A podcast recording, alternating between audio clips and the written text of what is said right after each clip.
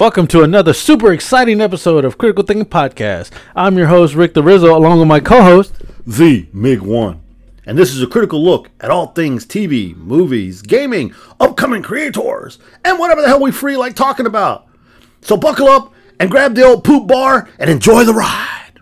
Did you just say poop? Ojo por ojo, sangre por sangre. Welcome to episode 165. It's man v man here at this podcast. Either me or Rick Lopez, the Uber driver, gonna lose an eye. Damn, it's 165? That's right. I'm Rey Mysterio. No, no, you can be Rey Mysterio. I'll be Seth Rollins. Because Seth won. you gonna, I'm gonna take the eye.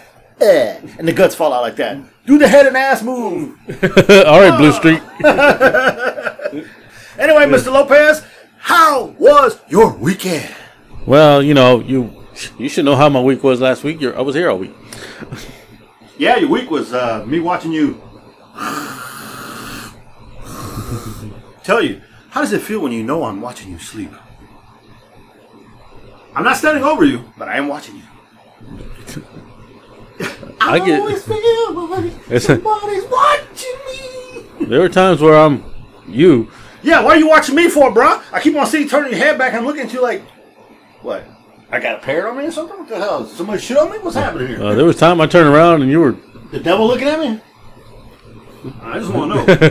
the Llorona behind me or something? What The fuck is going on? Uh, you never know around here now. That's true. Well, you know, it is what it is. But yeah, now I'm back to work now and everything. So my, my day at work was kind of. Well, let me cut you some slack. People need to understand, first of all, that here last week in Texas, it was about 165 degrees in the shade. Yeah. Rick has an air conditioning in the u- unit in the wall and a fan. We had to turn the lights off to keep it cool in here. Today, lights are on. It's cool in the room. It's Yeah. cloudy outside. But there was only one fat Mexican in here today. That was me. Now there's two. Stop taking all the air, Aaron. I ain't taking all the air. You done fucked up, Aaron. But uh, like, anyways, like I went back to work. Of course, I was busy all at work today.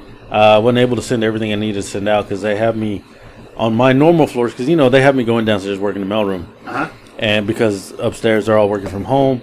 But when I'm up, you know, my job upstairs, uh, the, my boss that I report to, she sends me notes saying, "Hey, can you pack up this person's stuff and mail it to their house and so forth?" Because they're working from home. Yeah. And I had to do three offices today. So, well, the, it's not as hard as you think. One, uh, the first one was uh, two monitors and his docking station I had to mail to him. The only problem is just me trying to find shit Yeah. to pack it in so I can send it out.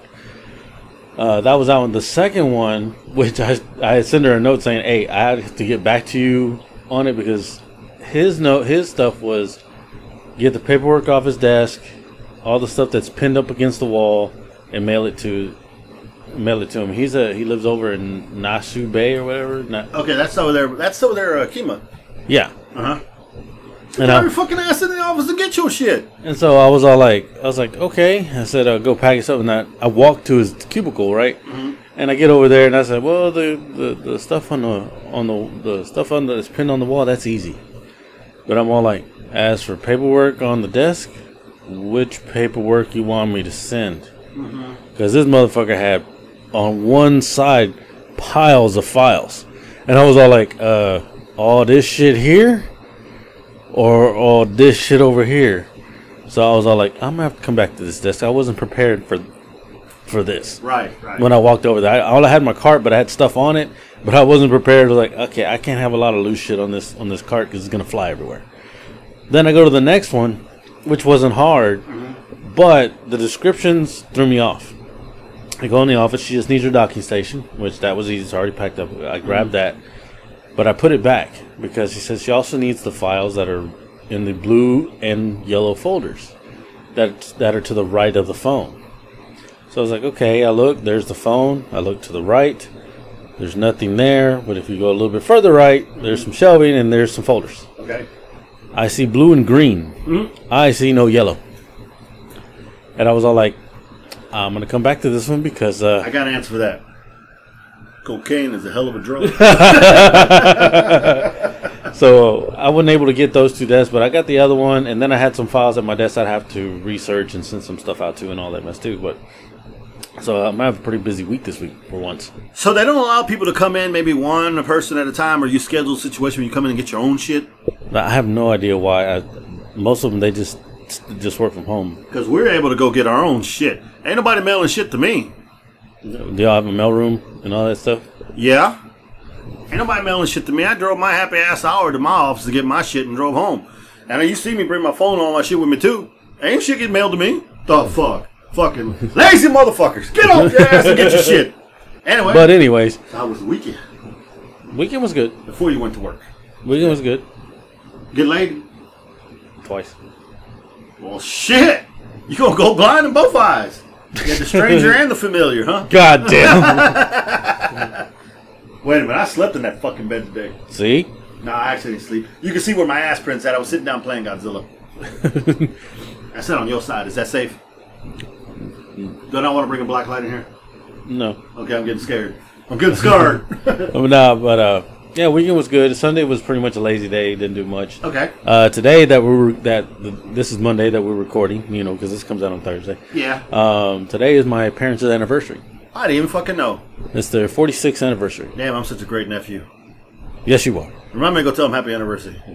Uh, yeah, they're, we're having a turkey dinner over there today. Nice. Okay. Yeah, I on my side. I guess I'll call your dad and your mom over here before I leave. Yeah.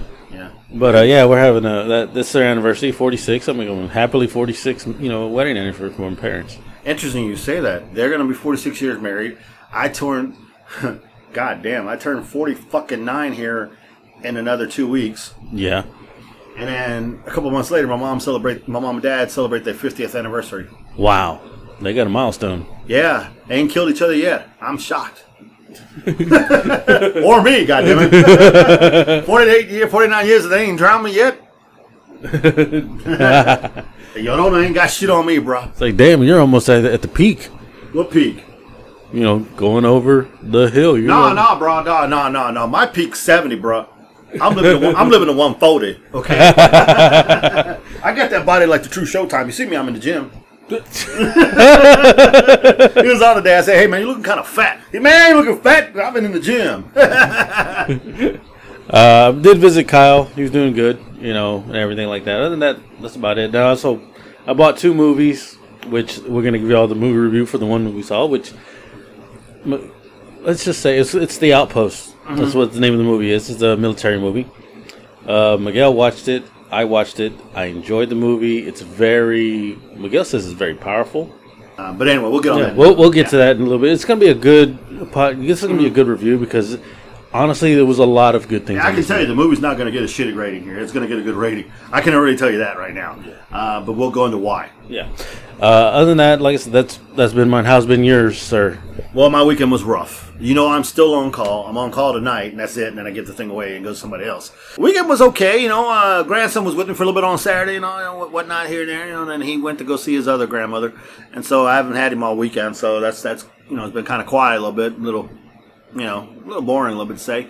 Daughter's been hanging out with her her people, and so it's just been me, the wife, and Braden. And uh, so the wife got into the honeydew mode. Aha. So, but I already know that it's come to the to pretty much to me and everybody, my wife and me, both realization that the grass does need to be cut at least once a week. If you wait two weeks, you're gonna have to die trying to cut that shit. Shit gets the grass for some reason is growing like it's on on crack. Man, considering it rained, Yeah.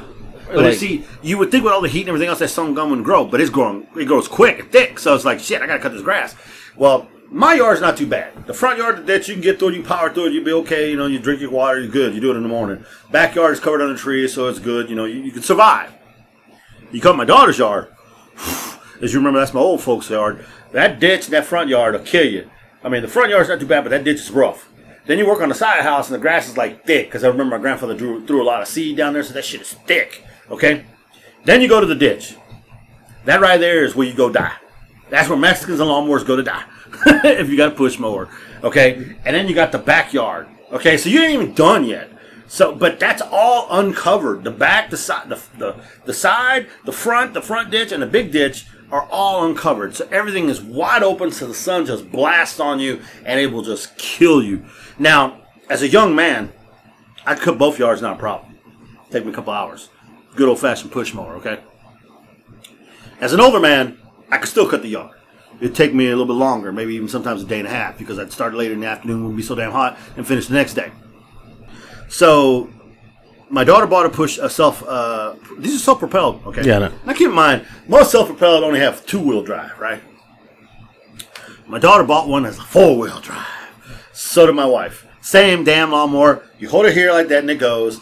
And you know the normal person doesn't squeeze very hard, so it has enough where it's going and it's pulling you along. You know you're going at a good pace. But if you grab the little handle here and you do like this, that shit takes off like it's off to the races, and you're literally running behind the lawnmower. So you really don't. You really kind of only use that a little bit when you're in the ditch and you're about dying, or but you know. But the grass is so thick, and I mulch my yard, so the little lid's down, so it takes me a little bit longer. I got to go slower so it doesn't choke the lawnmower. Even though the lawnmower is a 160 something cc lawnmower engine, it's a big engine, but uh, it's still hell.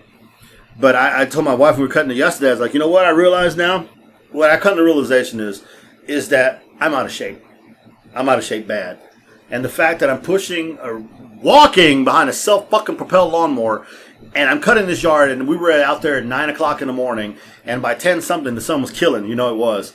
And I was dying I couldn't go anymore. And I was hurting because I'm well first of all, if you look at my knee, you can tell my knee's fucked up right now. I don't know what I did. I was gasping for air and I was hurting and I realized that watching Braden and my wife finish the yard and me come back to help him again that one I need to get back in shape because I'm way too fucking heavy and it's starting to really pay on me. Yeah, I know you're looking at the drinks that I have beside me.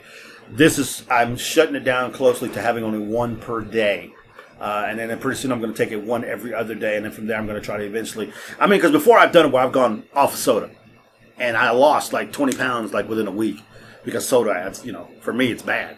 Uh, so I'm trying to cut it down. This morning I had a unsweet tea, my coffee here black, and I was drinking water before I got. And I've drank a lot of water the other day, so I'm working on it. So I realized I need to lose shape, and then I need to. You need to lose shape. I need to lose this round fucking shape. I need to get back into shape because number one, I want to be around for my grandson, man. I understand. So yeah, so that's one thing. And so that was my weekend. We worked the yard, and then now I'm podcasting with you. So I'm back to work here again, and uh, I just contacted the great Steve Orlando, and he emailed me the comic thing for us to review, so we can read and be ready for him on Monday. All right, So cool. we're good to go for him Monday, and then the following Monday we have a young lady from the UK. No, no, no. We pushed that to the following Monday, the UK. So we have two guests lined up for you in a three week span. Uh, one a very successful artist, comic book writer. Well, he's a writer, and the other one a successful comedian uh, show in the UK. One, a great friend of Miguel. Steve yeah, uh, yeah. Steve is a good friend of mine. Uh, if he needed my kidney, I'd give it to him. I don't know if I'm a match, but you know, he's a good guy. Uh, we both started off. Pod, I started podcasting. He started off in the comic book industry as a newbie, as I started as a newbie as a comic, uh, doing a podcast, and we hit it off. Uh, we've been friends since. And I love the guy. He is a he's an amazing person. He is one hell of a writer, but he is a great man, and I respect him for everything. He is totally awesome. And if you ever read his book Virgil, uh, about a gay officer and another man who are in love, you know, they, you know, forbidden love, and they're trying to get off the island. It is a great book. I own mo- almost everything Steve publishes. Uh, he signed pretty much almost everything I have. I have to get the rest of the stuff to get him to sign. Uh, but that was a number one bestseller. Uh, it got it was it did well. It was like a number one, and I forgot what it was and what category or whatever. But Steve is, is gold. He's been writing Wonder Woman, uh, DC stuff, and Marvel now, Image, and yeah. And so I, I'm excited for his new book. Uh, but yeah, he is a good friend and a good person, and one hell of a guy. And if you ever get a chance to meet him or talk to him, anybody else other on the show or physically or personally, uh, you'll see what I'm talking about. How he's creme de la creme. Uh, he is uh, a avid wrestling fan too. He is a hardcore He-Man guy. He is a hardcore GI Joe guy. He is an '80s guy. Okay, he is all about Van Damme. Trust me, when you get him on the show, I'll get him talking about anything stupid. He likes Johnny Cage though, from, from Mortal Kombat. And I wish Braden was here with us because that's Braden's favorite character on Mortal Kombat, Johnny Cage. Yeah. So yeah, so I can't wait to have him on. It's been a while since we I've got to talk to him on the show. Uh, so it's going to be great, and I'm excited.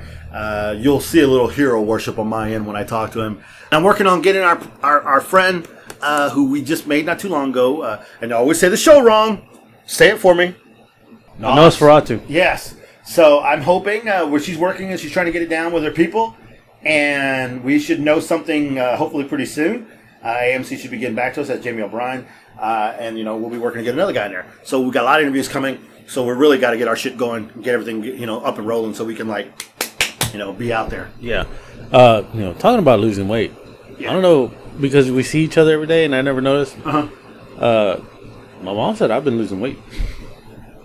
I still look round. Did you give it to me, bro? I think so. You fucking bastard. well, no, you know what? No, I guess because we do see each other so often, we don't really know. But maybe we need to, like, uh, I don't know. Maybe we need to hit the road or something before we podcast. Like, if you get here at 6 o'clock, maybe we should go for a fucking walk for about an hour, then come back and podcast. Well, every time uh, in the morning, sometimes when before you show up, I go I go Oh, you walk. took this? Okay, okay. Well, fuck it. We make two walks then.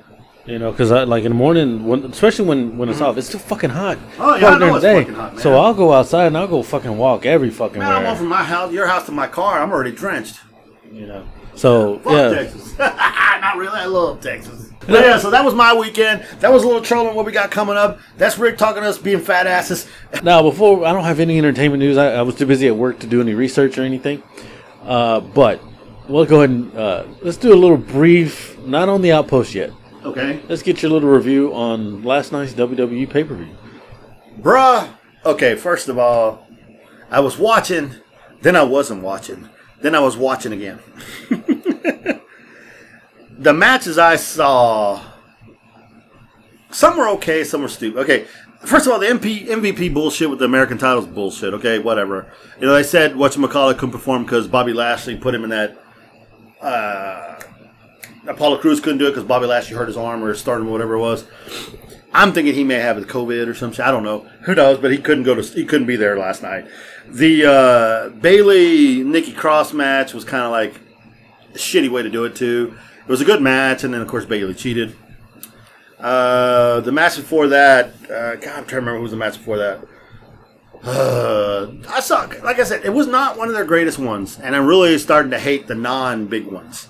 You know, all the hype up going into like, geez, it's gonna be good. Like the Ojo for Ojo match, the Rey Mysterio versus Seth Rollins match, it was pretty good, but the thing was stupid. At the end, it was really stupid. The uh, uh, Drew Mac and Dolph Ziggler match, okay. Again, okay. The uh, what was that match? Oh, uh, the Sasha Banks whatever match for the belt. That ended in a Don draw, whatever. I don't know what. I, like I said, I was in and out on that one. But the one that was really stupid that could have been really good was kind of creepy at the beginning. Was the Bray Wyatt uh, Monster of Men Braun Strowman match, the Battle in the Swamp. You see Braun tied up in chains, and and you know, you know, you know, uh, what you call it comes out. Bray starts comes out there talking to him, and they get all personal. And then they start fighting within the swamp. And a couple times, Bray looks like I mean, Bray, uh, the monster looks like he wins Braun Strowman, and Bray comes out of nowhere again. And then you know he's throwing him in the water, comes out of the water, tries to drown him in the water, throws him in the boat. The boat goes away, comes back. The boat is empty. Braun gets in the water, looking like, okay, hello, stupid. Have you not seen any horror movies? So then Bray comes out of the water, and they fight, they fight, they fight. And keep in mind, the entire time Bray's Bray Wyatt. And they actually bring a viper in there, whatever snake supposedly bites, bites Braun in the neck, you know. It shows the guy, don't be afraid. You remember the python, or whatever it is. I don't know who it was. And then at one point, he sees a ghost telling him, the, supposed to be the girl, remember Sister Abigail? Yeah. Come with us, Braun. You'll be okay. Come with me. Come with us. You want to be with me. And the veil was back. It's Alexa Bliss. Because remember one time it looked like Braun was having something for Alexa Bliss when they were doing the, Yeah. the tag team things, the mixed tag team things? Well, so that happens, and at the end, it looks like Braun. Braun's like looks like like Bray drowned him in the water, but they both disappear. And you see Bray try to come up, but he disappears. And you see Braun climbing up the ladder, and then he gets pulled back down again, and you kind of get a glimpse. And then the water starts doing purple, red bullshit, starts going, popping up, and then the fiend comes out, doing his thing, and it ends. So there was no distinct winner or nothing? Well, no, Bray won, but you don't. The fiend won, but you don't know what happened to Braun. oh, you know, he supposedly drowned. He got taken over. I don't know the storyline they're going with. I mean, the storylines are, are are beyond. They, they're stupid. Okay, they're really stupid. Uh, the Rey Mysterio uh, Seth Rollins thing would have been pretty cool uh, had they not gone stupid with the eye. I think they went too far with the eye, and the whole Messiah thing is starting to get played. It's really, it's really not. Uh, you know, I, I don't know. I don't know if I like anything that's going on in there right now. It, is is really I watch wrestling. I watch Raw to see the wrestling matches. I like to see Andrade and them and Angel Garza and all those guys get pissed off and when Kevin Owens and all that stuff. But it, it's just like, what the hell? I feel like I'm wasting my time watching this crap. That's how I feel. The storylines are getting way too com- comical. Yeah, comical, stupid. Some of them are good, some are not good. I mean, but it's like, come on, guys, where's your writing at? Did your writer get COVID or some shit? Or, or what the fuck's going on? You got too many good athletes to, to do this right now, to have shitty programming. And again, I get it, I get it. There's not a lot of people around. There's nobody watching but the people from NXT. And people are getting COVID too, whatnot. I, I get it, I really do. But some of the storylines, if they just change them up a little bit, it would be better. And I get because of who they have there, who's left, what personnel's willing to work. I mean, when the Heath Slater Slater came thing came back to take on uh, when when uh, what you call it, uh, Dolph Ziggler brought him back to kind of mess with uh, Drew McIntyre's head. That was good. That was emotional and touching because when Slater made the comments, you know, I got kids is real. You know this. I was there for you when you got fired. Where were you when I got fired? You know, it was it was legit. It was really powerful. There's moments on Monday Night Raw that are 70 times better than what the fucking pay per view were, Ah, and that's terrible. yeah. So basically, right now, to me, the biggest, pay- the best pay per views are going to be the big ones. The little ones, they may have something that's interesting and bring you to watch, but if you're not paying for the network and you're paying full price for it, you're a fucking idiot. but Yeah. even now, I feel like you're getting robbed for nine ninety nine. Yeah. Was it uh do you think uh what's the other other wrestling group? AEW, Is it AEW? AEW, yeah, uh, they uh, have some interesting storylines going over there too. Um, there's some new guys in there. I don't know. I mean, obviously, uh, Cage came over from uh, Lucha Underground to take on uh, Dean Ambrose, who's going by his real name now, uh, or Jon Moxley now, and uh, Moxley beat him. But then Cage jumped him at the end, tried to hurt him, and the new guy, who was the skater guy, I can't remember his name is, he's an up and rising star, came to Moxley's rescue. Then you got Jericho running his his his unit up against the other guys, against uh, Kenny Omega and his unit. It's like all like gang wars, you know. We got the stable versus the uh, what was Triple H's shit called uh, Evolution. You know, they got the whole stables going on. Matter of fact, uh, there was a thing talking about how they were going to do. Triple H had no problem with Arn Anderson because Arn Anderson's over at AEW Okay. and he's part of he's running he's like the manager or whatever the advisor to cody rhodes the american nightmare first of all cody rhodes going over there and starting this up or whatever and being the american nightmare best thing in the world for him cody rhodes is legit now okay he is legitimately badass as the american nightmare his persona he's freaking i got an american tattoo here on his neck his wife's there he's really good and so his persona is kick-ass he's gotten a little bit bigger uh, so i'm totally into that uh, but they're talking about doing the four horsemen Oh at really? AEW. Ric Flair gave him the okay. Oh, okay. Because, you know, the Four Horsemen really isn't a property of the WWE. It was WCW, and even before that was WCCW. So it's, so it's you know, they asked Flair if it'd be okay. So I thought that was kind of cool. Like to see a new group, Four Horsemen, that would be worth a damn. Yeah. But, you know, a lot of the old WWE wrestlers over there now, too, like Luke, Gal- not, uh, not Luke Gallows, but uh, Luke Harper. He's over there, too. He fought Moxley and lost. So right now, Moxley's the champion. So Ambrose left WWE as a champion and lost here and got no run. Now he's the champion. He's been holding on to the belt over there for a while between him and Jericho. Uh, so it's and Jericho's a bad guy, which is a good thing. Yeah. So AEW has some good storylines. Oh, the other thing, they have the Lucha Underground brothers over there fighting. They got uh, Fénix and uh, not Pentagon Dark, but Pentagon Junior, because that's what he goes there. They're brothers in real life, so they're take they're fighting. I don't even know when that match is, but they're taking on the re- not the revival, but the guys that were in WWE. Uh, they went over there. Uh, they're before the revival. The two there were two guys that were there that had the belts for a while, and then they kind of got played and. They, were, they kind of fell out a little bit, and then they wound up going over to AEW now. Oh, They're over there now. They're making the names for themselves over there. I can't remember the name of the. the to me, they were insignificant. I never liked them, but they're over there, and I think they're the champions. So it's it's interesting. I don't know if they're in a spot yet to make a real challenge for WWE. And they had made a comment to Cody Rhodes, or I think it was Cody, or uh, I forget who else is, about trying to do something more pay per view wise, or more bigger stadiums, or whatever, or more television, something you know, like you know, to increase the stuff, kind of like WWE. His statement was, "No, we don't want to try to go too fast, too quick, and flame out and burn out, and you know, because we lose this and that. We have to take it slowly and do what we're doing, gain ground little by little, and eventually we'll get to this point. But we're not going to jump too fast and put ourselves in a situation we're not going to succeed. So, you know, the product we have now, people like it. Yeah, they do. It really is. I mean, we recorded on our on the DVR, and uh, it takes a little bit of use. And they they do shit a little crazy. They take it a notch above. I mean, I'm legitimately worried. I mean, I watched uh, who was oh Kofi Kingston, Biggie versus Cesaro and Shinsuke Nakamura for the tag team championships. The New Day lost. Okay. I was actually pleased with that. I was actually pleased how it happened. They put Kofi through two chairs. Damn. Two, through two tables from the top of the rope. Cesaro. Boom. I thought Kofi was dead. I think he may he may have suffered concussion. I really don't know. He lay there for a while. They, they put one rib into through two tables. They put him through the table, bro. But the funny thing was that you know how Cesaro does the spin? Shinsuke does the flying knee into his head with Cesaro spinning him, so he's giving the Shinsaka at the same time. They're pretty good. De- they're a pretty good tag team to the same level I think the Bar was. That's the one match I really liked because it, was Kofi was like they were talking shit. This is what you made us do. They start like they were getting vicious, but the New Day wound up losing. So the New Day now has been what they're the eight-time tag team champions, so they're two away from the Dudley Boys. Uh, they have one more than the Usos, and now Shinsuke and Cesaro's tag team champions make Cesaro two-time tag champions or whatever. It's crazy.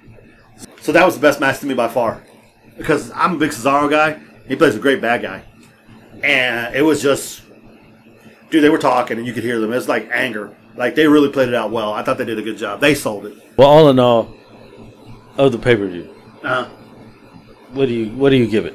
ah, it was mediocre at best. Mediocre. Yeah, it was a, a not a- five. It was a five. Five. Maybe even lower than a five. It was not great. Yeah. It was not one of the best Extreme Rules ever I've ever seen, which is sad. Could have been much great. Could have been better. I mean, when you think of Extreme Rules, man, you're thinking chairs, tables, ladders, and all that shit. But that's TLC. but yeah, eh, for Extreme Rules, I was not. Rumors are though, and here's the big rumor, and I actually I would go for this, is that he's going to wind up dropping the belt soon. Can you guess who's going who's going to lose it to? Somebody who's been getting a lot of push here lately, and Ric Flair has been riding his tip, and and everybody he's been beating the shit out of everybody, and and he's been getting all kinds of. He's going to wind up meeting the Big Show here pretty soon because the Big Show wants to fuck him up, but I got a feeling he's going to get over and and fuck up the Big Show too. Actually, I don't know. I haven't checked. Randy Orton. The Legend Killer. The Legend Killer hurt Edge at the pay per view, ripped out his bicep for real. He hurt Christian. He get well, you know, kayfabe, kicked him in the head. He's been beating up all the legends again. He's back to I love being the Legend Killer. Ric Flair's talking about he's Randy's at the top of his game. Beat the shit out of R-Truth. Was about to punt him if the Big Show didn't save him. And now he's messing with the Big Show. And Damn. now it's yeah. But rumors are that chances are Drew's gonna drop it to Randy. And then which will give Randy what 14, 13, I forgot how many world championships. And then if the COVID subsides or whatever, Brock is gonna supposedly come back and get it and he's gonna wind up facing McIntyre as Survivor Series or the next big big pay per view, which will then give McIntyre the big pop he deserves. Because remember, he beat Brock at a sh- no people in the in the stands Yeah. thing. So they want to give him that big pop. Yeah. Randy Orton's been getting a big, big push. I thought Triple H, you know, would be the next one close to John Cena, but I think Randy Orton's going to wind up passing uh, Triple H, and maybe even tying John Cena. Who knows down the road? Yeah. I mean, but anyway, that was my quick thing of wrestling. All right, now we're gonna go into the movie that we we told you about, The Outpost. This is a military movie. This it, the synopsis of this one is uh, they had a lot of outposts in Afghanistan. Uh, basically, they had these outposts out there to help the villagers and everything. They would pay them so that we can they can help us find the Taliban and all this. Uh, kind of that was kind of right, right? Was the outpost before? They and to train them too. The outpost was basically a, a- where we were trying to ease tensions and kind of like Because there was a bunch of outposts, but this one in particular was the worst spot ever. Yeah, whoever fucking picked this spot was a fucking idiot. You never, ever give up the high ground. I know. Ever. You can't shoot that well at an elevated, at an elevated target.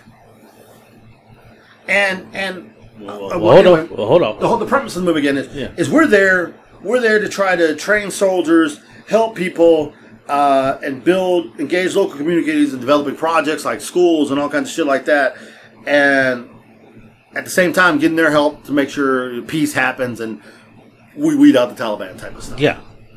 Again, a real clusterfuck of a location though. Yeah. So out of all the outposts, this is the one that the the this story. It's based on true story, so everything you know, just, just where this outpost is. It's what are the mountains? What's that mountain range that's there? The Uh, let me see if I can find it for you. but it's it's fucking tall. It's a it's, it's a mountain range. They put it in the valley. Yeah, so that people know, uh, COP Keating, Com- Combat Outpost Keating in Nuristan in the Nuristan Providence, um, which man, and it, it was sitting in the valley, which was at the worst spot to be at the bottom. Uh, all you saw, you just looked up and you can see, like, oh my god, it's all you see is mountain ranges and any trees, whatever. You can tell where they can be shot from. They're like, oh my god, so they they knew they were in a bad spot. Uh, the stars in this one, you had Orlando Bloom, you had uh, uh, uh, Scott Eastwood, uh, the one uh, I forgot one that one black guy's name. oh yeah, the guy from uh, uh, from Battle LA. Yeah, Battle LA. Uh, also the the guy that played Banshee in X Men First Class. Uh, he was. In- Landry, Landry Jones. yeah, You had uh, Corey Hart- Hardrict. That's that's uh, the guy from uh, Battle LA. yeah. Uh, they were all in this one. Uh, I have to admit, uh, I'm gonna bring this in. Like the way the movie starts is you have Scott Eastwood's platoon, uh, which they were all. Pl- these were all real guys that they played.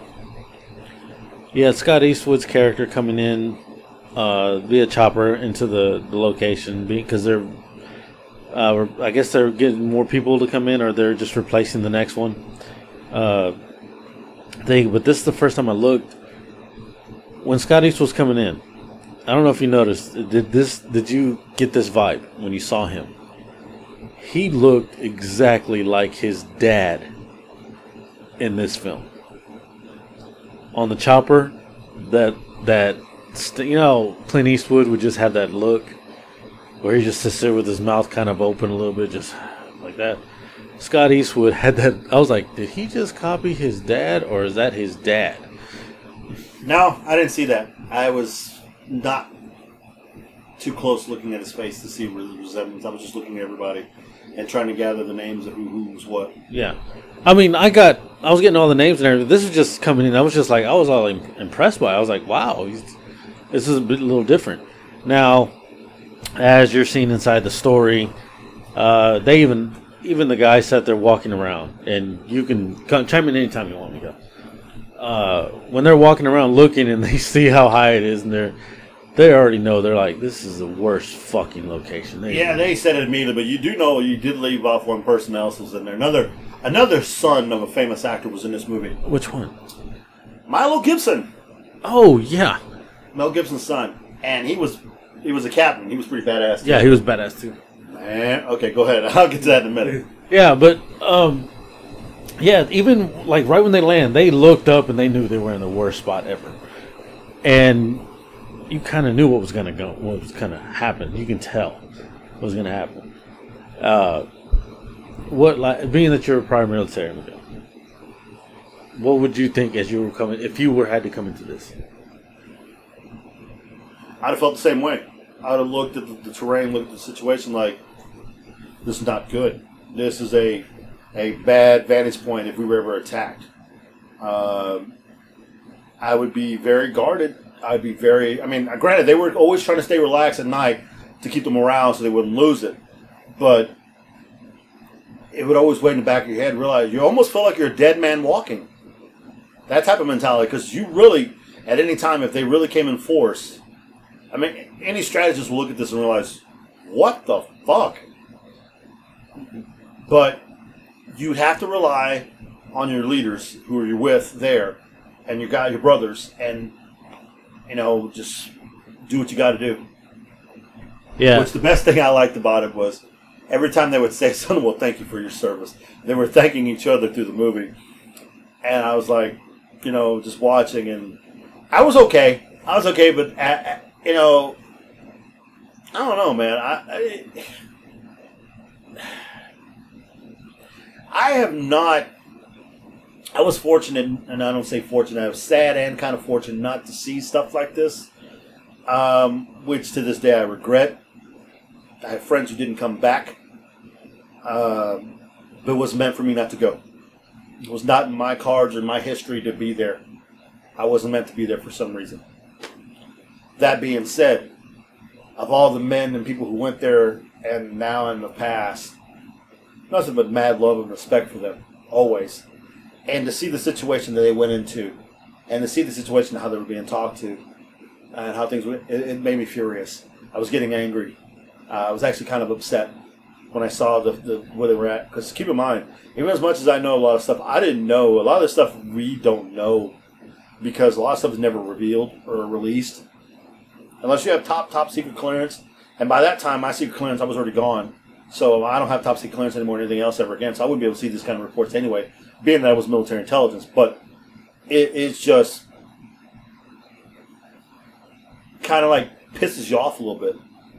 I like I said when they were coming in and everything, they the words at the beginning when they were talking about when you read everything, come, they considered the outpost uh, like Custer's Yeah. camp. Yeah, that's what I said. You're a dead man walking.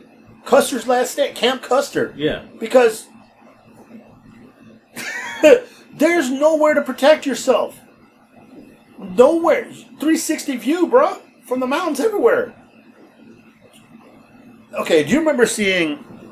I don't know. Anyway, the best statement I can make to you about this is you never want the low ground. The low ground pretty much is where you go to die. Yeah, I agree. You always want the high ground. Armies, military, squadron, groups, whatever, whoever has the high ground has a 90, 99% chance of winning the battle versus anybody that's down there. You could give me maybe 100, 200 soldiers at the top, and you can have your three, 400 down at the, at the lower position, and I would win. My guys would win. One, we're elevated, and we would not have to show ourselves to defeat you. We could. We could outflank you. We could do whatever. You wouldn't be able to stop us. It is, you know, it's just, it's what it is. You know, the whole situation is what it is. Camp Custer. Uh, but you know what? It was, I don't know what. I get it because they thought it was a great place because they were close to that one area which the Taliban thought that it was a high priority, and that's why they were there. But they could have chose a better spot. Yeah. Now, I, I don't know what they thought. I it, it boggled my mind. I'm watching this. I'm like, and I'm listening to them talk. And keep in mind, they were trying to keep this as real. And, if, and, and I'll, I'll preface the ending credits of it. They were trying to make this as most real, exactly like it went down to the exact words and how it was. They tried to keep it almost as real as possible to the words that were being said and whatnot. If you listen Yeah. to the Medal of Honor winner later in that Yeah. evening when he talked, uh, this movie had me all over the place emotionally. well, like I said, Go ahead. uh, I'm sorry, Rick. I, I can't. While, while he's trying to think, as the movie goes, I mean, like I said, they the the way it's going, I think there was more. It's not like what you think of a normal military movie where you start seeing like, oh, they're coming into battle, all of a sudden all this action.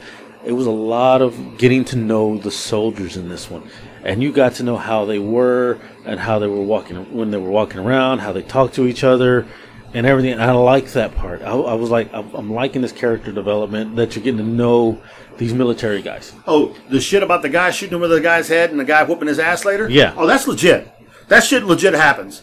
You have fucking idiots don't pay attention and do stupid shit like that, and you'll see that guy after the, he doesn't get hurt and he's still alive. That guy go ape shit on. It it would have been him. I don't know if the guy doing it to him was a sergeant or not. Was it a sergeant that beat? Was it Sergeant Gallegos that beat, beat the fuck out of him? Th- yeah, I think so. It would be. A, it would be an. You got to kind of explain the situation. you just kind of jumped into it. Okay, my bad. So basically, they're, the the Taliban shoots at him so often. Every every time in a certain day after the prayer, they shoot at him. So it's a normal routine.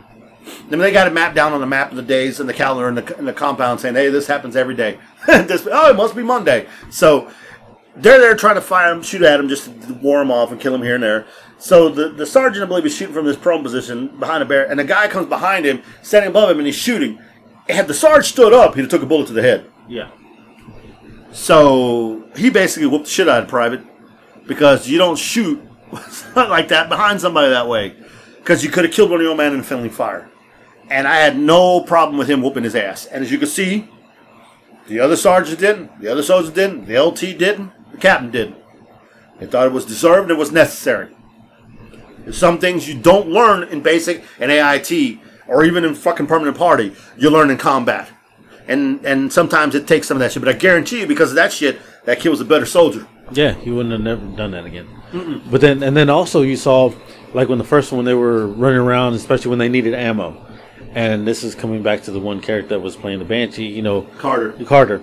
He comes running, and he brought the wrong ammo, and they start arguing, and they tell him run go get the right one. By the time he brings a, he runs over there, comes back, and brings ends up the gunfight's over, and all he, I get the the one that was in charge or his superior says we don't argue.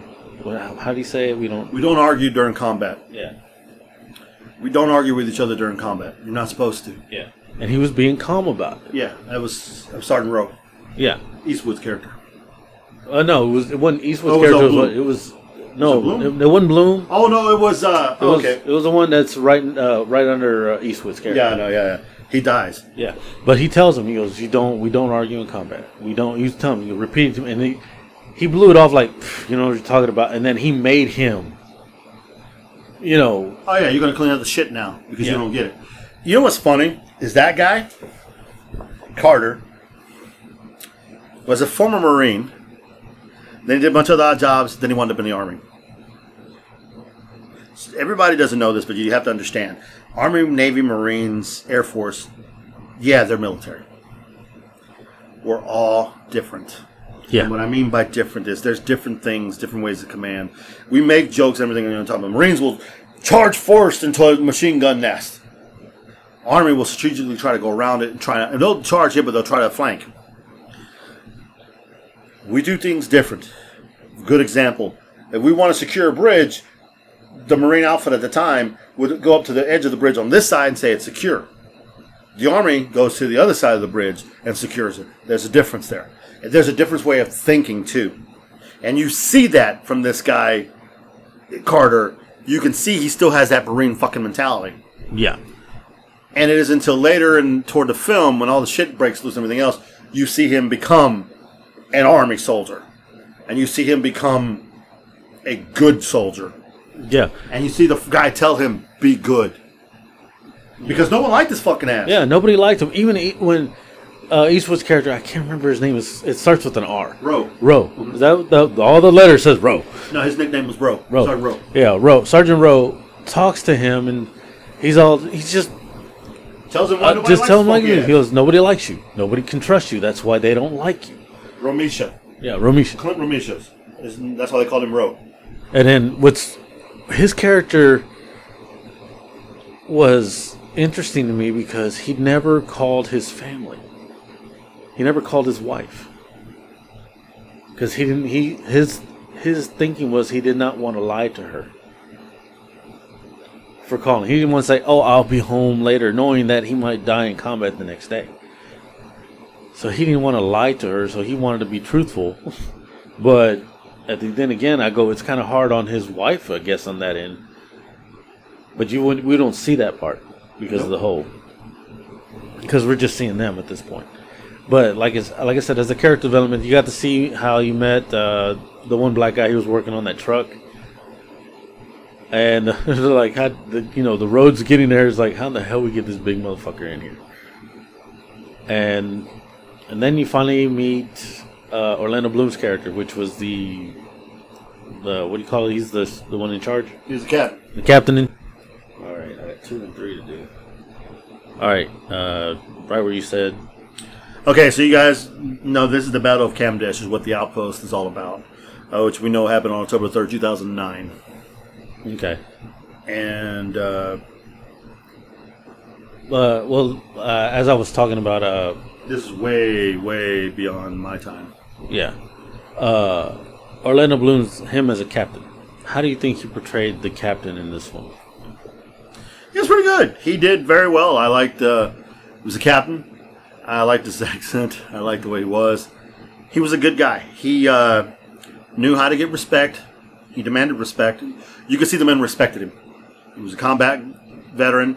He uh, kept things light for people to make sure everybody was okay, but he made sure everything was well ran. He was a good guy. He knew how to do things. He was a very, very good leader.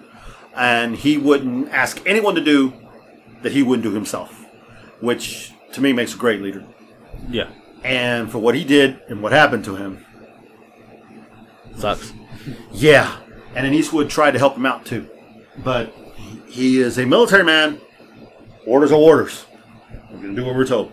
Yeah, uh, I like the his diplomatic he he was very diplomatic with the locals. Yeah, he put it like it was.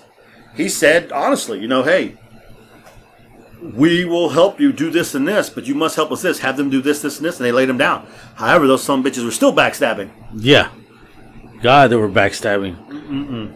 But like as we go a little bit further think it on, deteriorated after he passed. yeah, because after he uh, when they had to take they they ordered him to take that big ass truck out of there to go somewhere else, and then the black guy complained. What's his name? Uh, Sergeant Martin. Sergeant Martin complained that it was tough enough to get it in there because the roads were so goddamn small. And then East uh, Row sat there. He, hey, I got some pull. I can probably get him to, not take it, but like you said, Orlando was like, orders are orders. We got to get it out of here. And he, everybody's like, well, who's going to drive this? As you said, as a great leader. It's like you don't get to have all the fun. so he's driving it, and they're talking along the way, and Eastwood is out there again. I think correcting Carter, if I'm correct.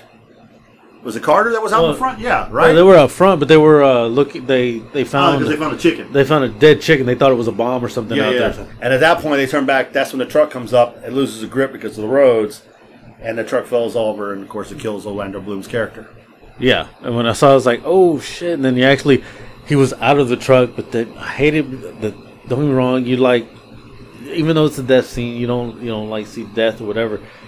They actually showed his last breath in this one, and I was all like, Well, you see the skull? "Yeah, You see his head? Yeah. You know, and then of course they put the sign up for him, and you know whatnot. Then they get the new captain that comes in. And then they did the 21, 21 salute, gun yeah. salute for him when he died. And you can tell how much respect he had for how much the whole entire Oh yeah, he was. outpost Uh, was res- he how he how he's uh, ah, how he was respected by the whole entire outpost. Captain Benjamin D. Keating. Yeah, he was. It was. It was. Uh, it was pretty cool. So then that's when uh, they get Captain Robert Yllescas in, aka Milo Gibson. Yeah, He was kind of the same way, but he was a hard ass. yeah, he was. He had that. I mean, he, she, he fucking Mel Gibson's son, definitely. and the way he told the other guys talking about how this is how you knew shit was getting bad. When they fired something there and they killed that person, they came back and brought a girl saying, "You killed her with your white phosphorus." And even fucking whatchamacallit knew that they killed that girl earlier. You could tell. And so he said, "We're going to pay this, whatever, and that's all we're going to do." Blah blah blah. You tell them if they don't do this, we're going to, you know, this is going to happen. This money, and he goes, "This money's for the school, but we're going to keep it until you give us the people who did this, whatever." But he was he was hardcore, like shit. He looked like a badass, Yeah, but he was funny. and his the way he. He was the one that died in the. Uh, Yes. Yeah, he died in almost like the almost the worst way. Him and I forgot who was it. Uh, was it Faulkner? No, I don't know if it was Faulkner. I can't remember who it was walking with him. He was oh he was a dumbass that made the joke like yeah you know this is great I could have been doing this but I'm here with you guys oh really you'd rather be out here than being over there yeah because out here man there's all band of brothers stuff man we're like close out here we're you know it's when they're walking in the, the search Yeah. he's like yeah you know I call Martin a nigger he can call me a cracker and he don't give a shit what the fuck you just say I'm gonna whoop your ass and then the captain goes yeah you can whoop his ass later not the captain the LT or whatever but it was funny so he goes up with the captain and the captain asks him something stupid. He goes, "Yeah, you like football? Yeah, I love football. Yeah, you like baseball? Yeah." They start talking, right? And they're only maybe a step away from each other on this bridge that Eastwood and whatever already crossed over because they said it was clear. They're in the middle of the bridge, and the, the screen pulls back. I knew right then and there Yeah, I, they're fucked. I saw the. Actually, I could feel it when they were going to go there. I said, they're waiting. They're waiting for someone. I, I mean, I don't know if they know, but they know. They got to know who's wearing rank or who's what. They know something. And Because uh, like right away the the camera pan. Oh wait a minute! Before we get to that, uh, it was the scene. Uh, I think was it them where they said that they go, "What's going on over there?" This is when uh, Ca- Roe was taking him around camp, mm-hmm. and before that was that was funny though when he was taking him around camp. And then they started firing, and the guy that was taking a shower started shooting his gun yeah, butt naked. naked. Yeah, That was that was funny, but hey, at least you know he's straight up ready for combat. shit. Drop your gun, man. Drop your drop your gun. Pick up your rifle. Yeah, uh, literally. No, you know you don't Yeah, know. no, you I know, the joke. I You know. know the joke. Yes, I know the joke. What's the joke? This is my rifle. This is my gun. Yeah, exactly, exactly. That's that's actually legit. That's some shit that you saw in the Marines and you saw in Full Metal Jacket. But yes, you call your rifle a fucking gun in the army, you're gonna get your ass whooped by the nearest NCO. That's why when I was joking with Cameron one day and I, I mentioned gun, he said, "Gun." About a rifle. I started laughing. Oh, to whoop your ass. But yeah, there was that. scene- That was funny. We totally forgot to mention. They do have some little funny parts, but it's not a lot of funny parts. That was one of them. I was like, I, I go, this man's ready for combat, butt naked. well, you know, because at night the guys didn't have night vision, so they felt safe. Yeah, But shit changed. yeah. It was daytime. Yeah, but shit changed later on. Yeah, later on. So they get on this stupid bridge. well, hold on, hold on. I'll go with what. I was talking about was is then they were like, what's this motherfucker doing over here? When the guy was taking pictures with the phone. Oh yeah, that's when they caught that motherfucker. That's when they knew he was taking pictures of the thing, and that's how they knew they were infiltrated and people were getting information on how they were stacked. Right then and there, you should have known that some shit was down. Yeah, But yeah, that was yeah. They should have shot that motherfucker. Yeah, and they then that- used him for uh yeah. yeah. And that's when they started doing the recon, and they were going across the bridge. And as they were going across the bridge, you saw it come back, and I was all like, The guy goes, "So you like baseball, sir?" Boom, RPG. And that's what I was wondering. I was like, was there? At first, I was like, was it an RPG that came in? Because you know, it didn't doesn't show it flying in, or you don't see any smoke coming in. I thought it was like maybe a mine that he might have stepped on that was glued onto the the bridge that everybody was just missing, and he just happens to get it. But I don't know, uh, like you said, you saw, you probably saw it, and I I don't didn't catch it. I don't know necessarily if it was an RPG. It might have been a, might have been a, uh, because there was a body left. Yeah, So it might have been a grenade launcher from a gun, from a rifle. And that's what it looked like. For the damage that it took, uh, killed that man and put him on fire, and it didn't kill the other guy, that's what I think it was. yeah, and I mean, it didn't put him on fire, but you saw him, yeah. So, you know, I thought it was an RPG at first. That's what I really thought, but if it was an RPG, the bridge should have been blown up too. yeah, and so the bridge wasn't blown. It was just him. He took the brunt. That's Yeah. why the other guy lived. Yeah, And the other guy But- was not the same after that. Yeah, he was not totally. You saw this is where you can see what combat or battling, the death that they see, what it does to them. This is what I like about this movie. It lets us know they're risking us, and it's not only we congratulate them, but now you, this will make you understand. Yeah, and that well, in this case, It's what I'm just trying to say. The young man who watched his captain, who within a few seconds he started to like and was started to have camaraderie, got killed in front of him. He couldn't come back from it.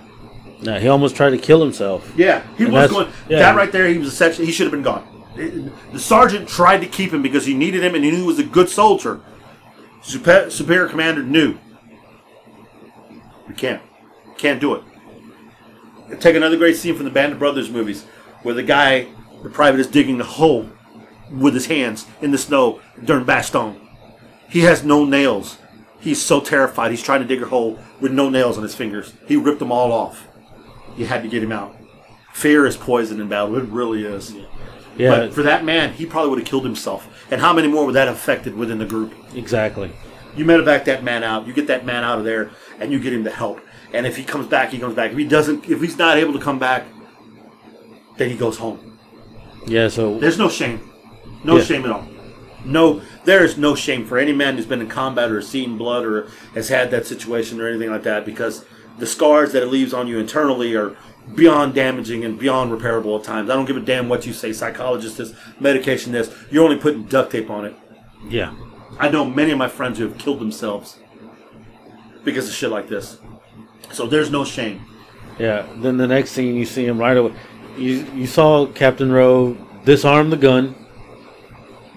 You saw him take the clip out And, pop the chamber out. and out the chamber. You never see that part in a lot of the other military movies, especially true military movies like this one. There's always one in the chamber. There's always one in the chamber. This one, he actually goes, takes the clip, and then poop, knocks the one out of the chamber out.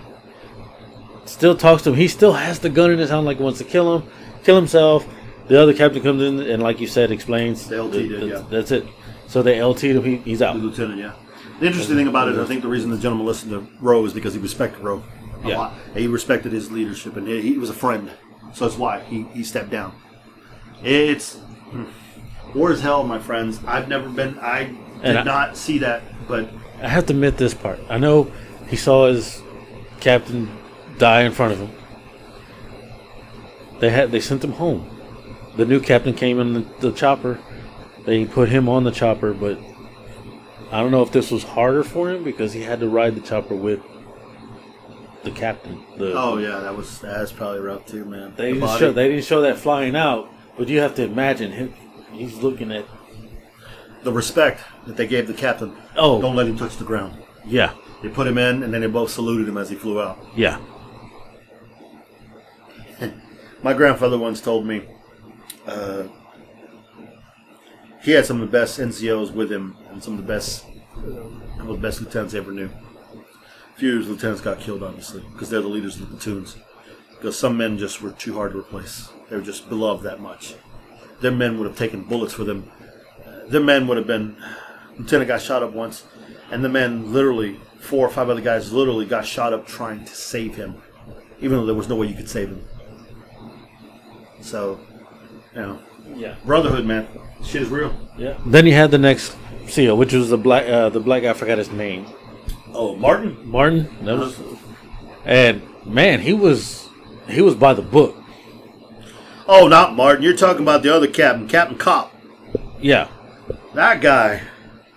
That guy. That guy was a fucking politician. I'm sorry. We can't fire until we see this. Yes, what he said, man, unless we see a weapon. Yeah, it makes perfectly good sense. But, you know, hello, we're getting shot at. That should tell you there's fucking weapons up there. I know. Even even Captain Rose looks sit there and goes, "What what was coming at us?" Yeah. And I understand why he got on a roll like that, Said you talk to me later again, you're going to be whatever. Because you got to maintain your rank. He is his severe, superior com- Yeah. commander, so you still have to listen. But you're like, what the fuck, dude? We're, seriously, you keep that shit to yourself. You bitch with somebody else your rank. You don't bitch down or you don't bitch up, obviously. but like, what the fuck? Yeah, that guy was. He was. uh I like what they. You know, I was gonna call him myself. Thinking to myself, this guy's a fucking coward. And you know that Carter made the statement. Yeah, because Broward the coward is what it was. Broward is his name. Yeah. Broward. yeah, because uh, Carter would go there and he would give him water, and then he would just take another thing full of all the water he drank and all the piss that he Every other day. every other day he Because the captain would never leave the CP. And I'm like, what the hell? But then when he sat down with the LT, and the LT told him about him and said, "Don't you ever let me hear you fucking say that shit again, whatever." And what he said, this man has seen more combat and blah blah blah. And like, you know what? You're absolutely fucking right. I have no idea what this man went through before he got here. So he's playing it smart. Whatever. I got you. Yeah, But it does look that way to the normal eye. yeah, to the normal eye attention. if you don't pay attention. But then when he explained it, I was all like, okay, That makes sense. But he did get relieved, and I wonder if he got relieved because he was not. I mean, whoever made that decision probably realized he's not the right guy for the job. yeah, because especially the Something happened for him to go in and get relieved that quickly. yeah, and then don't know if the someone complained or the whole the whole scene, the other scene, diplomatically wise, with him with the with the locals, Mm-hmm. The locals hated the damn dog. yeah, and he shot that fucking dog. Yeah, Yeah, they set the dog up. And then he yelled at his pride, "We're not here to fucking run dog pound or play with dogs." But yeah, he uh, something happened for him to get removed. They didn't tell you to move, but something went down because he wasn't there very long. no, he wasn't. Not at all. And if he was coming in to relieve the other captain and then help him before they got to the point they were going to shut down the base, he wouldn't have left unless he was done. Unless the orders were done, but they didn't make that seem that way. So it like like he was finished. He was going home. They wouldn't have sent him to that place if that was the case. So who knows? And it was funny, like when he was there, and when they set up the dog, they were like, "Oh, y'all not gonna be here long," even though they knew that they were gonna be leaving in the in, coming up in the near future. Mm-hmm. They shouldn't have known, and that's another flag that went up to saying, "Hey, someone's leaking." Talking or or they heard something or they got a spy or they know something. yeah, Red flags. more red flags popping up at this point. Now, then, But like again, said, keep in mind, keep in mind though, Rick, if you're just a private or a corporal or a sergeant, you really don't have that much yeah, you can uh, say, yeah, no, especially in a godforsaken place like that with nothing else. yeah, Who are you gonna tell? And it doesn't help that the fucking idiot that they have with them, like they're coming, they're coming, they're coming, crying wolf all the goddamn time. Exactly. Uh, well, then after he had left, they said the next captain coming in is going to be a couple of days. So the LT was in charge now, which was uh, what's his what was his name? Uh, Andrew Bundermann, Lieutenant First Andrew Bundermann. Yeah. Well, he was in charge now. He was in charge of the girls. And this is where, when he's in charge and he tells everybody, somehow they found out, nobody says anything. He made sure that everybody at the outpost, they say that everything is usual. When you're talking to your loved ones on the phone or whatever, don't mention that you're leaving, that you're, you're coming home. Just like a normal day. Because that, that's how they probably could have got the information by just overhearing or they're kind of they're get the well you find out later the radios pick up their shit you Yeah. know and so you know he flat out told him hey let's do this which i have to you know he he had good leadership in front of him orlando bloom a lot of you know it was a good one so it's a, he he i don't know how far he went in the military 'cause the sorry No, it doesn't say. it doesn't say, but you know, you can tell he had good leadership to show him how to be a good leader. And so there goes. Uh, then here, like you said, later on, all of a sudden, here you see. Excuse me. They're coming. They're coming. The villagers have left, and the Taliban's coming. Were you thinking the same thing? Like, is he calling Wolf, or is this going to be? Uh, being the movie, as far as it was going, and you can tell this was more the apex of it, but if you were there, would you still believe? Because would you be just like the soldiers? Like, is he just calling? Is is he just calling Wolf again? I would think Wolf again as well. I mean, if getting closer to us leaving, I would think it'd be Wolf, but I would be concerned, especially with the tensions rising as they were with the villagers and everything else, how they were going down.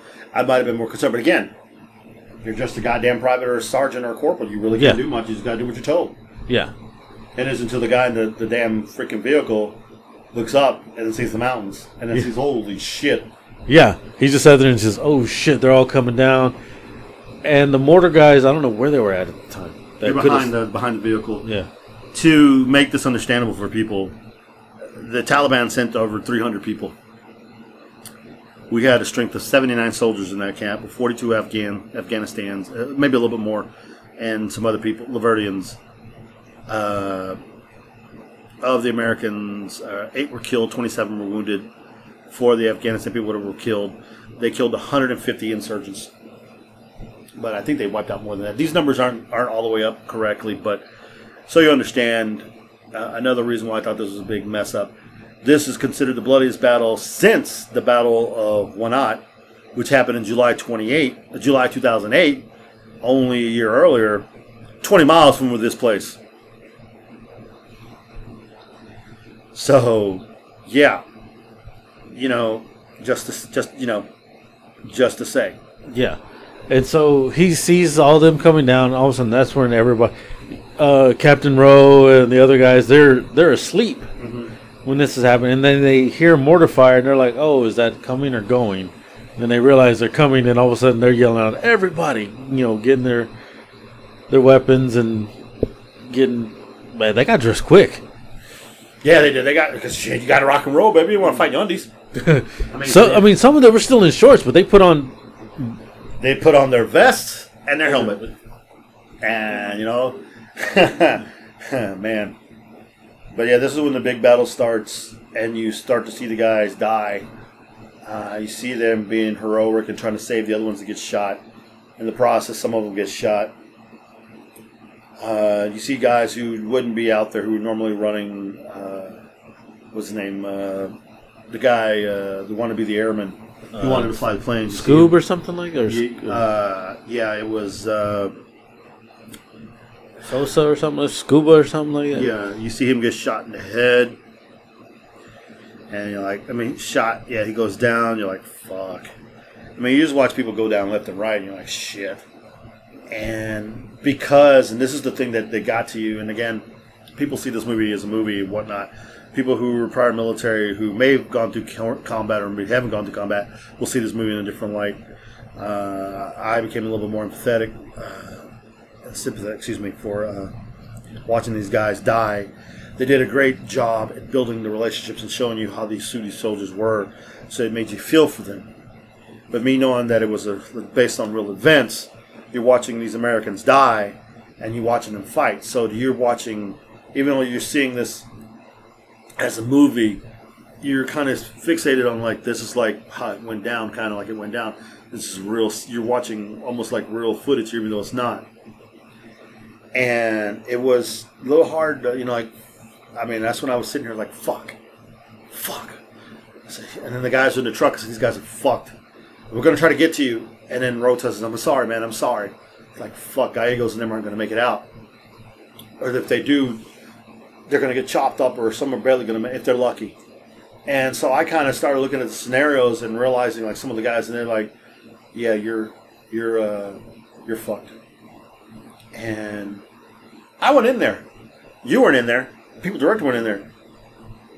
Put yourself in the place of the guy who was there, who's that guy, and knows he's fucked. Makes you look at things a little bit different. Yeah.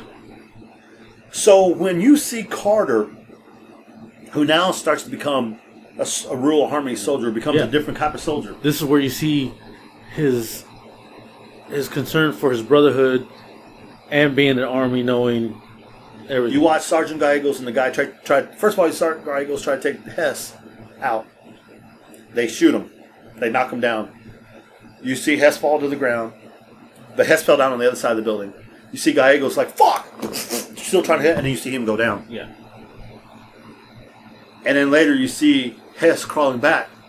And you see Carter telling the sergeant there, he's there. I can get to him. He's only bleeding, blah, blah, blah. And then you see him go out there. He's going to do, I mean, the sergeant tells him you can't go out there. But Carter's like getting sick to his stomach seeing this. And he's, I got to do this. Sergeant says, I'll cover you. Let's go.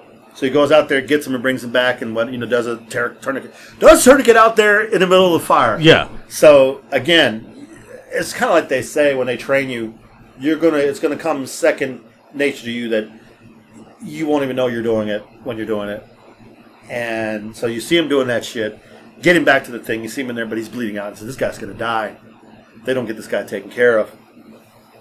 And in the meanwhile, you see the sarge, the lieutenant talking about how we need to abandon. The sarge's like, no, we need to take this back. Everything is there. Our weapons are right there. We can make this move to here. We got everything we can to take this, but we've got to shut the gate. Yeah. We don't shut the gate; they're just going to walk right in. Yeah, that's where Roe comes in, talking with the to the to his lieutenant, that's in charge of everything. Tell him what you know. He's like, hey, we got to do this. Trust you know. But that's where the, I guess you have intel, and I think if they had tried to retreat, honestly, they wouldn't have made it. no, I don't think they would have made it. They might have gotten, they uh, maybe, but they would have gotten cut up shreds. I don't think they would have gotten out easily. Uh, there was no air support. Air support was on the way. on the way. but it was going to be late. So th- the best thing to do was fight and secure themselves well enough where they could maybe hold off for as long as they possibly could. Because it's like Custer, man.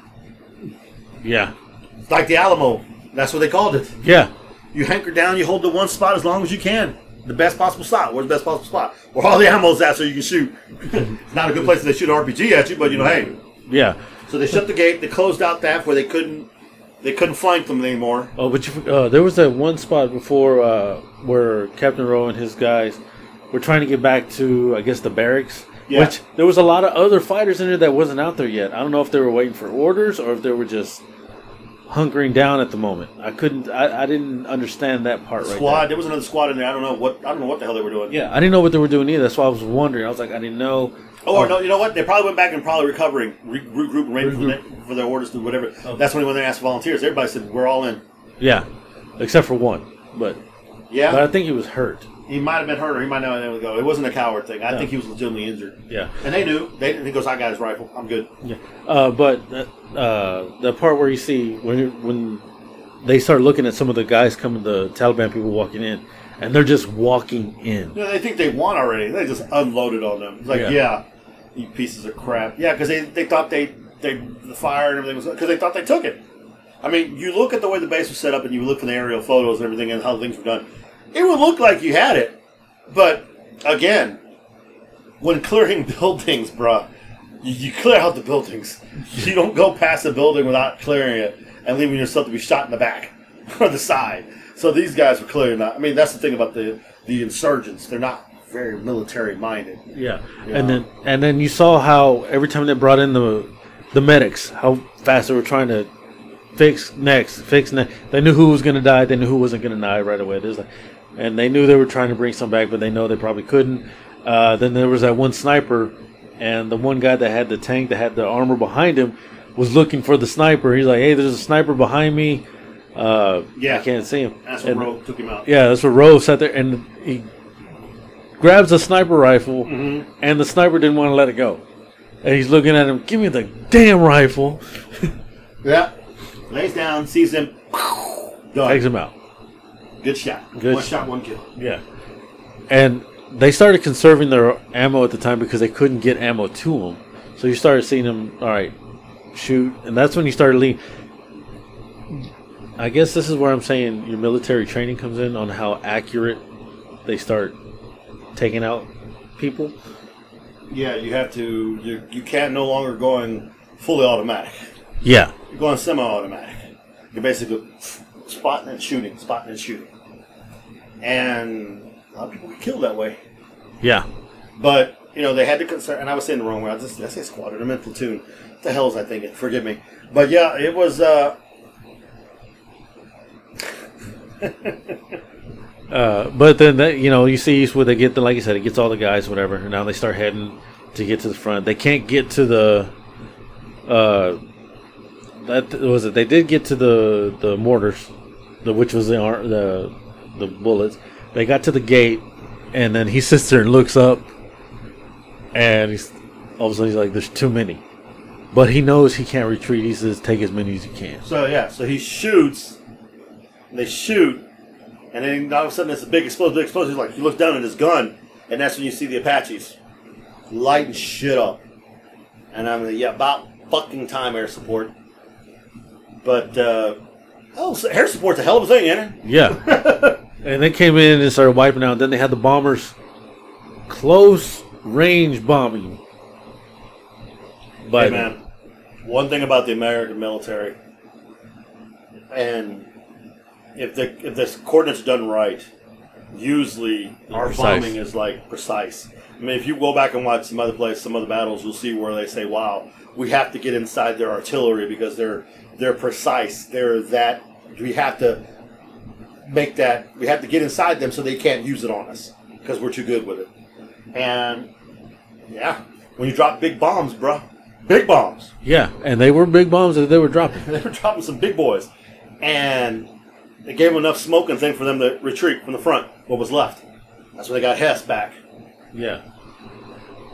And so, as the bombing was going, and the medic gets out there with the with the stretcher, they put Hess on the stretcher. They tell, and then all of a sudden you see Carter carrying, and the lieutenant behind or sar- sergeant behind him, and they're running to get to the medic.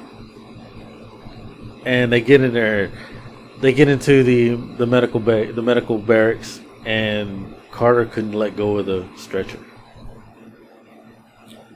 He was determined to get Hess back, Yeah. and they asked him, "Was he your friend?" No, No. ain't like each other. But he knows what he had to do. Yeah. And this is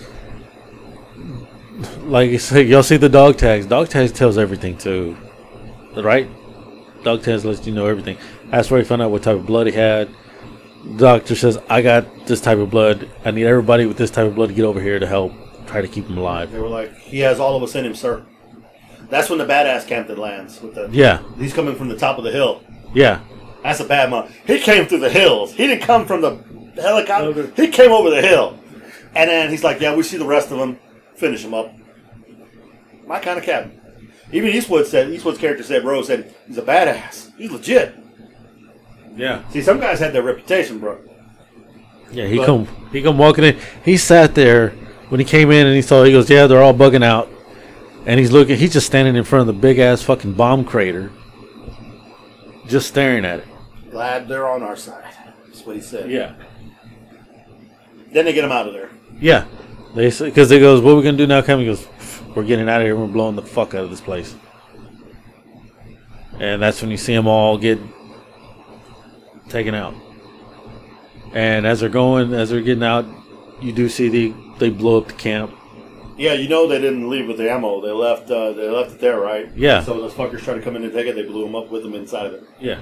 So if there was any Taliban trying to get to it, they killed them as well. Yeah. Because Uh, I think that's what the, I think if I remember correctly, that's what they said had happened when, when they left. the some more Taliban came in and tried to get the supplies and stuff like that, and of course, blew up the, base. Uh, but then that's when they were flying out. The medevac came in first and took all the, the injured and the dead. And then when the guys were leaving, the captain they sent him, uh, they asked him if uh, what's his name Mace or Maze or the one that he that Yeah. that Carter was Uh-huh. trying to save. If he made it, he goes no, he didn't make it. And then you see Carter's. It, now they're out of combat, but you see the emotion on him. Yeah, he looks right at Roe, and Roe could understand what he was going through because he did everything to save him.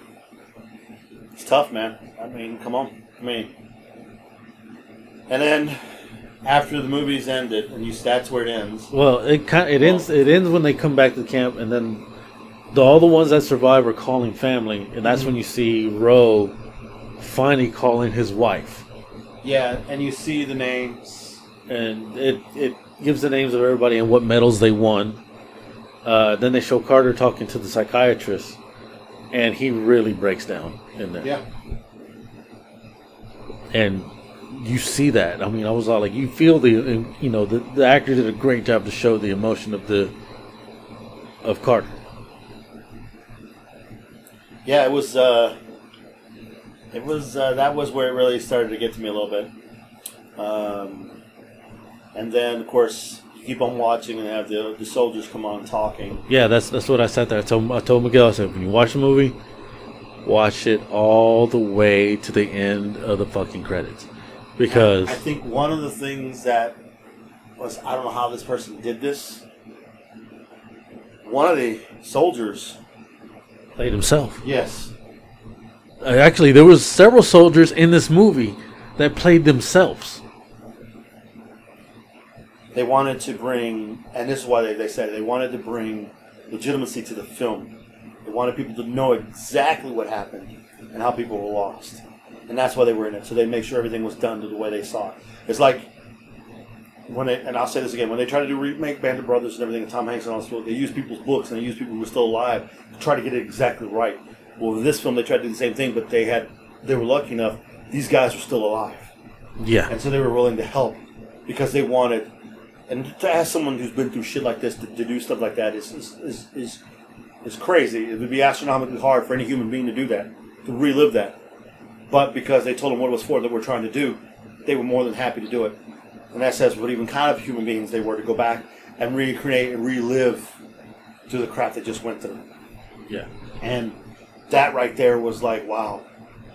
Wow. Special breed. And then you see the real Carter, the real Roe. You see them talking, and you're like, hmm. And then they actually started showing. They showed the actor, uh-huh. and then they would show the yeah. The a few of them looked almost exactly like the, the guys. Yeah. Uh, the ones that died, they showed the actor that played them. They showed the real, the the soldier that passed. They showed them all. They're showing like that, and then I don't know when you got to the very end of the credits, they showed the entire. Yeah, I saw the whole the whole group. Yeah. Yeah, the last thing you see on the thing is not like normal credits. Mm-hmm. They show the last thing at the end is the entire group picture of the entire outpost. So people know 27, 37 soldiers were awarded uh, Army Commendation Medals with a V for Valor. 27 soldiers were awarded Purple Hearts through sustaining that combat. Three soldiers received the Bronze Medal. 18 received the Bronze Medal Star with the V for Valor. Nine soldiers were awarded the Silver Star. Staff Sergeant Justin Gallegos just, uh, got a Silver Star, but it was upgraded to Distinguished Service Cross. Lieutenant Andrew Bundermann Silver Cross was also upgraded to Distinguished Service Cross. The flight crew who flew the uh, the, the helicopters were given Distinguished Flying Crosses for close combat. One was awarded Distinguished Flying Cross. But probably the two things that were most important in this entire battle was one of the few first times ever two Medal of Honors were awarded to two men in the same battle. And they're both alive still. Staff Sergeant Clint Romesha, Rowe, and Staff Sergeant Ty Carter, who wasn't a sergeant at the time. By the time he got out, he was a sergeant. But he was also awarded the Medal of Honor for his courage in the battle. Also, Purple Heart, right? Yeah. Yeah, he was wounded. But yeah, so Medal of Honor, the highest honor a serviceman can receive. But I guarantee you, there isn't a day in their life that they don't have harsh times dealing with that shit that went down. You saw him dealing with this psychiatrist. Yeah, even even afterwards when they they did interview, you saw the interviews at the end of the movie through Yeah. through the credits. They still said, "I need a moment." Yeah, Carter was still taking it hard. Uh, but I have to admit, at, like at the beginning of the credits, where he explained the intelligence people, it showed that the armed people flat out just said it would they own their mistake of putting that outpost there. If you Oh read it. yeah, and they also uh, took action against the commanders who didn't support them correctly. yeah. I saw the trailer for this movie. I think I sent you the trailer too. That's I I sent told it you to- we need to get it. I sent it to Kyle. Kyle was like, Kyle was like, it looks good. I said, I know it. I said, it looks good for what it is. And then by by all means, the trailer showed a lot of the action. Mm-hmm. It didn't show you the character development at the beginning. It didn't show the bro- the brotherhood of Had that old everything. Eastwood thing. We're taking this camp back. Yeah, it, it had that part to kind of catch you into it. But then after I watched it, I was like, I would have liked to seen this part in the trailer a little bit, but I'm glad they didn't show it. So before we give our rating of this movie, I recommend any of y'all. This movie should have went to the movie theater. Yes, but being that definitely. it, but being that it was COVID, it didn't go to the movie theater.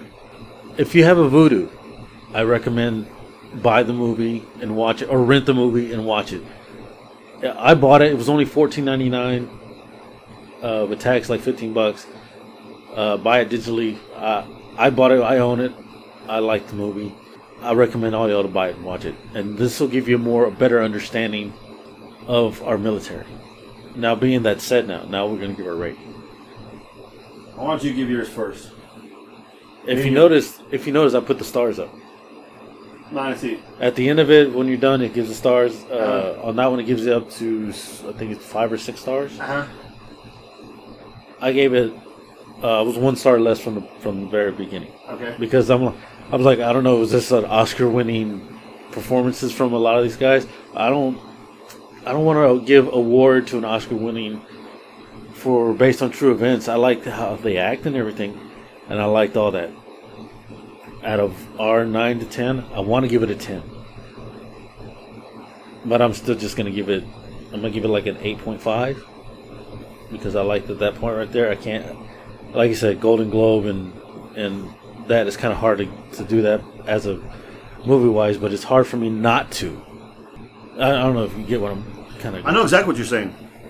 If it was a documentary, and it was going through this like this or whatever, it would be one to have and one to know forever, to watch and to have in your your chronicles of anything of history. I also feel it's not a movie that would have been should have been nominated for Oscars or Golden Globes. I mean, sure you could say Eastwood had a great performance. You could say Orlando Bloom had a good performance. You could say uh, you know Milo Gibson had a good performance. But they're portraying real people. Yeah, So that would be why I would feel like even if you gave them an Oscar or gave them a Golden Globe for it, it would be a tarnish on that person's actual legacy. To me, I, don't, I mean, it wouldn't seem like it, but you're like, okay, you're giving him a thing for portraying someone who actually did something in real life. yeah, and I honestly believe these gentlemen are men of character. They probably wouldn't accept it. They would, if they had accepted, they'd probably give it to the family. I like you. If you're looking for a super fast-paced war action movie, boom, boom, boom, boom, boom, boom, boom, this movie's not for you. If you're looking for a movie that shows you the camaraderie, uh, or how not everything's always camaraderie, and how trust has to be built, and how it really is legitimate at times, this is a movie to watch because you see them teaching soldiers each other how not to be fuck ups, and it legitimately does happen that way. You'll get jacked up um, because a mistake can kill somebody. Leadership is the way it is that way in some parts of the movie, and you know it's you have leaders like every one of the captains we saw in there, and the lieutenants, and your sergeants. I mean, I really do believe it. I'm going to go off a rating not of the Golden Globes and Oscars. I feel for what it was and how it made me feel and how I felt for when the soldiers were falling one by one and the ones were trying to save each other and what they did to try to save each other when things happened. Yeah, I'm with you. I give this almost an 8.5 to a 9.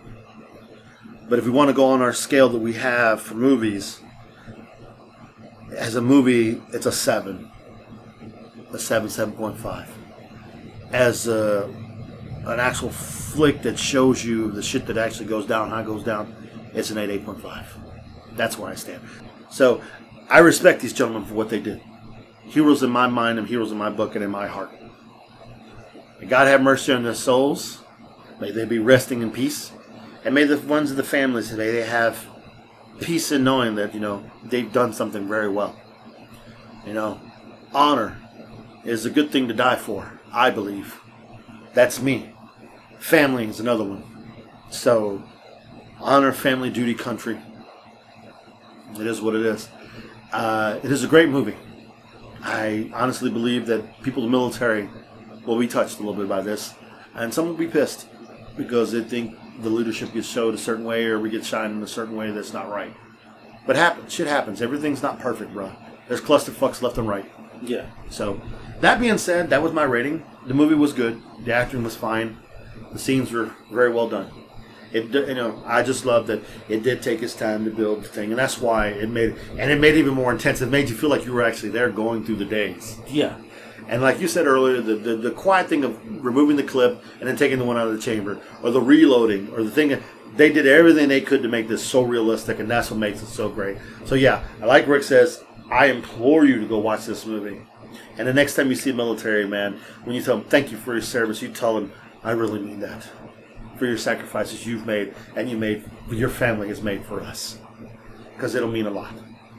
Honestly, I, I always ask Miguel, "Well, what's your final thought?" Because he always brings a good final thought. Actually, he did a perfect final thought at this point right here. Just what he he spoke his mind, and and it, it, if you see his emotion, what I see right now, ladies and gentlemen out there, this is very meaningful.